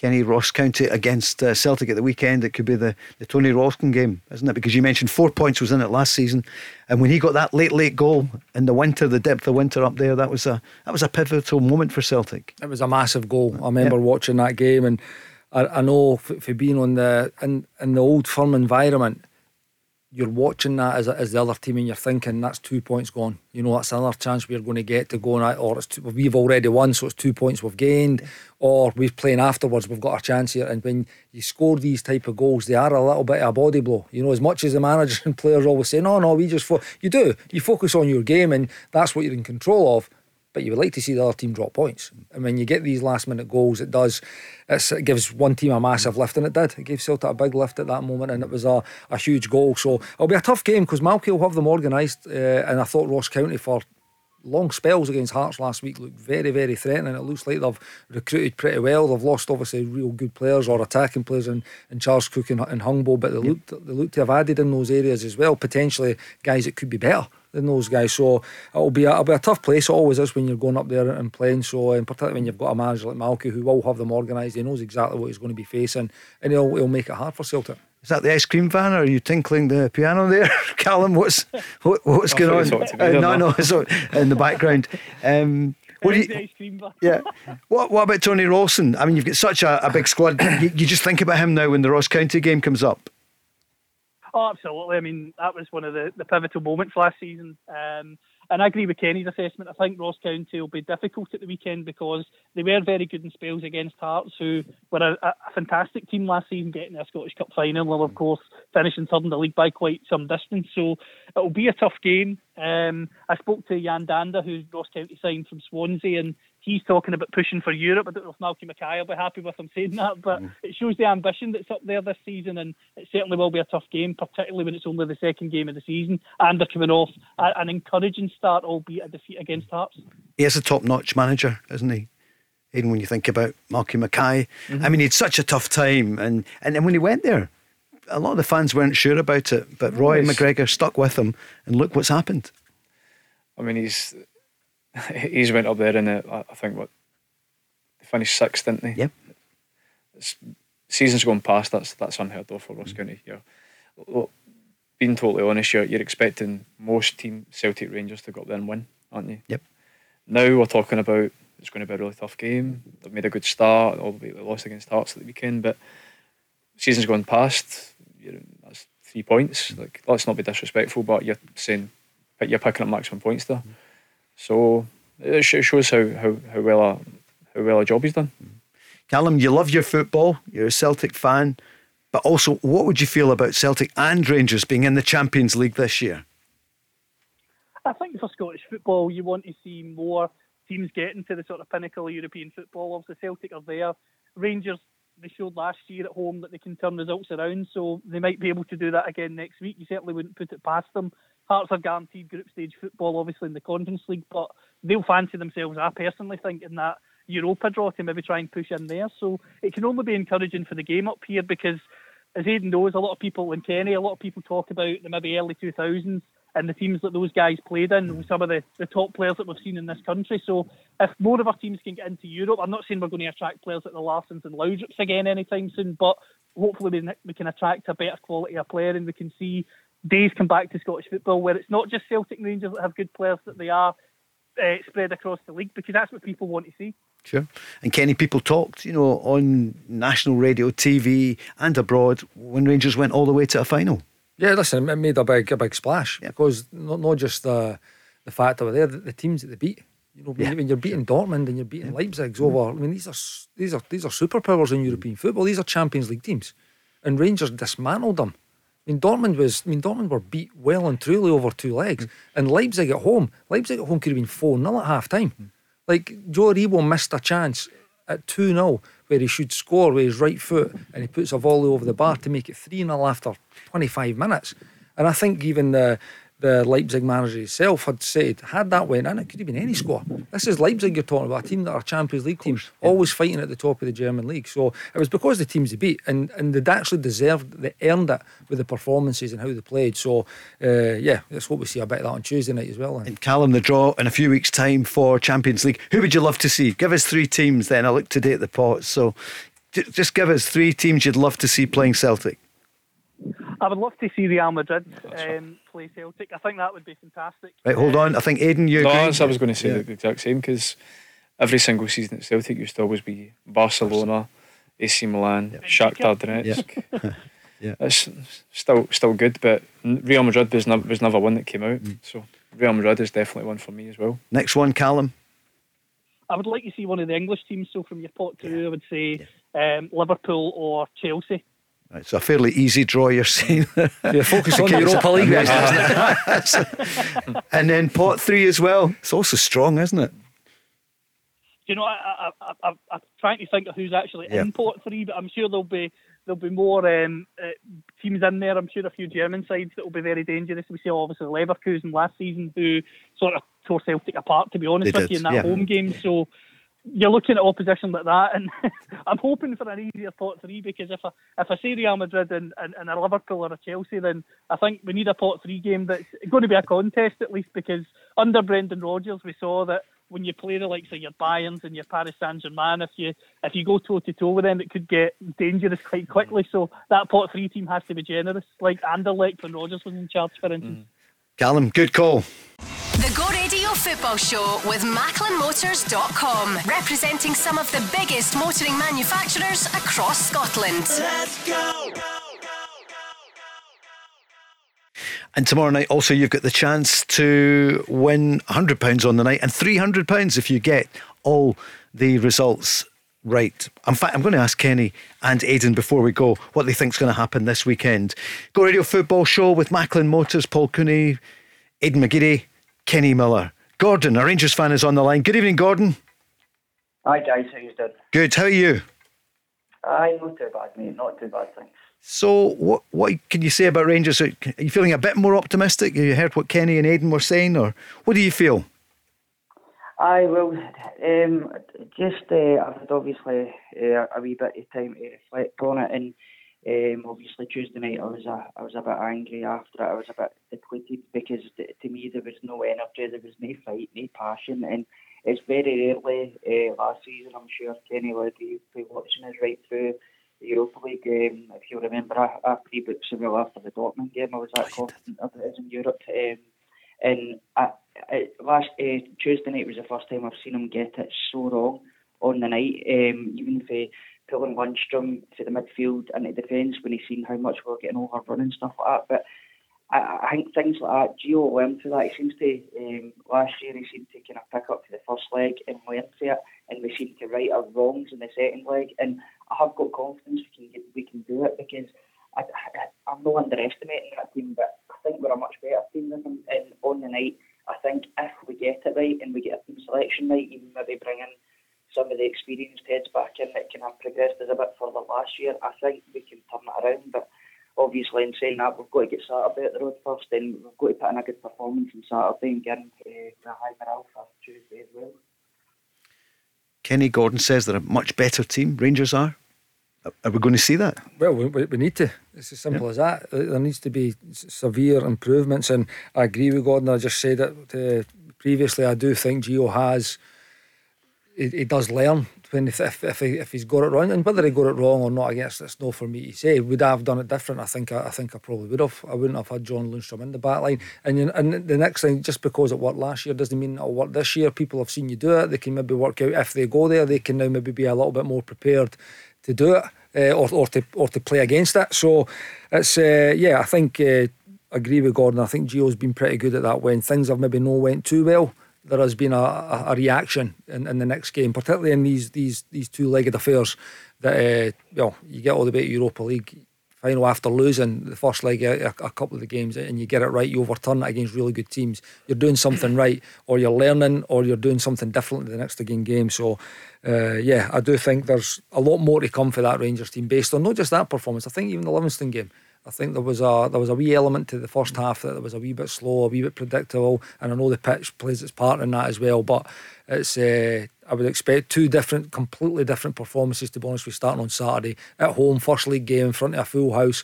With that in mind, that game in mind on Tuesday night, like Gon says, really important to go and get a good win. Get a good win, two, three nil. Again, Dell will have something to say about that taking his commanding team there. But going there, putting on a performance, far higher energy, getting right on the front foot and playing aggressive when that's when Rangers are best, and you take that energy into Tuesday night. Aiden, what are you thinking? Nothing to worry about then, do you? Job done, isn't it? Nothing to worry about.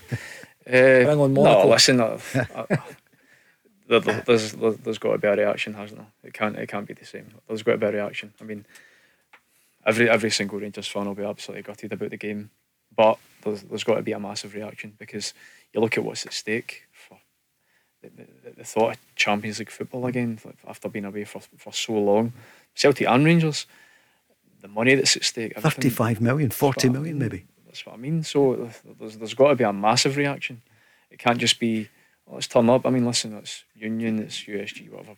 We can't, there's, you're going to have to go and, and it's going to be positive, positive reaction, but also with getting the fans on side from minute one. You know, Rangers obviously had a fantastic run last season in the Europa League. Unfortunate for Rangers that they obviously never never won the. Fortunate for, for Celtic fans, of course, but uh, they can they can draw on that experience that they had last season. I think, especially coming up for for this game. Sure. And the irony is as well, though, that Rangers' run in recent years in Europe has helped the Scottish teams. I mean, look at this week. Motherwell are out already. Dundee United, we hope will do well. Hearts as well. Celtic have got the Champions League, and it is ironic that Celtic got that £35 million in the Champions League, and they deserved it as champions last season. But I, I was thinking there, uh, do you think the Scottish teams, even well, Celtic Rangers, have they got that real hunger for the Champions League, or do they think, oh yeah, it's great to get there and that'll be enough? I mean, Rangers are not there yet. Malmo last year they went out. They shouldn't have gone out. Kenny, I just wonder if there's something psychologically right at the start, July, early August, and we're not quite ready. Mate, listen, you've got to understand, it's the same for the other teams as well. We, yeah, we're caught in a little yeah. bubble here. I, We think Rangers and Celtic, they should be and they could be and they deserve to be in there by the, the histories, the, the traditions and where the clubs have been at.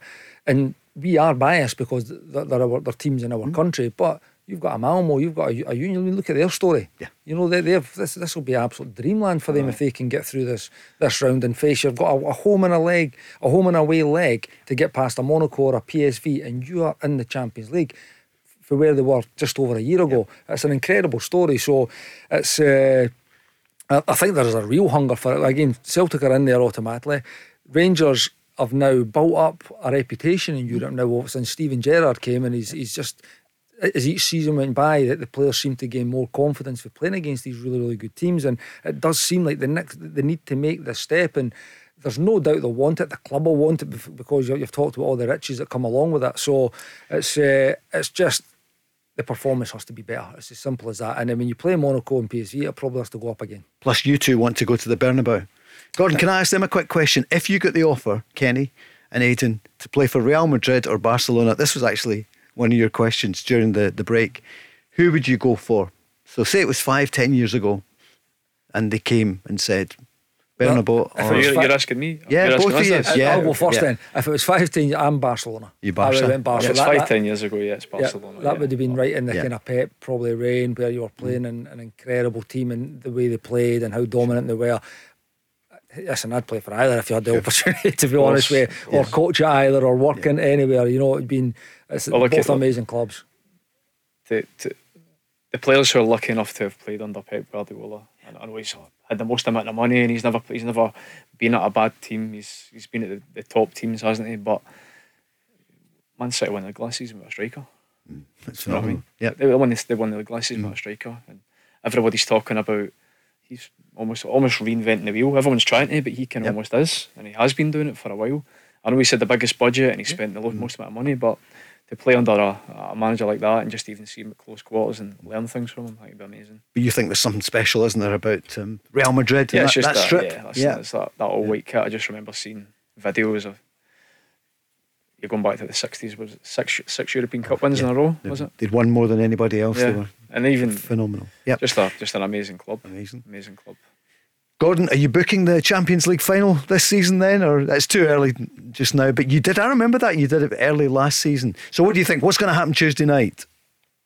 Uh, I, I, it just honestly just depends how we turn up. As I says, I, I genuinely do think we're a better team than, than them, and you've got to hope maybe that uh, USG, and Union, whatever their name is, you've mm. just got to hope that they go in with a bit of complacency as well. Hopefully they've maybe got it in their head that two 0 enough for them, and maybe that'll kind of spur us on. I've already seen uh, like bits in the paper and online and stuff like that. Two other players coming out and saying that the Ibrox atmosphere doesn't intimidate them and stuff like that. But I mean, I, I think that's their first European tie in about about fifty odd years. So yeah. They'll know they'll know have played in a, like a crowd like they'll never have played in front of a, a Rangers crowd or a Celtic crowd, like two of the kind of fiercest crowds in European football. So you've just got to hope that the, the, the crowd show up on Tuesday, which I'm sure they always do. But well, there'll be fifty thousand. There will be. Mm. Final question for both of you, Gordon. Thanks. Don't don't go away just yet, Aiden. What about Champions League nights at Celtic Park? Mm. Was it? Did you ever get a feeling like that anywhere else?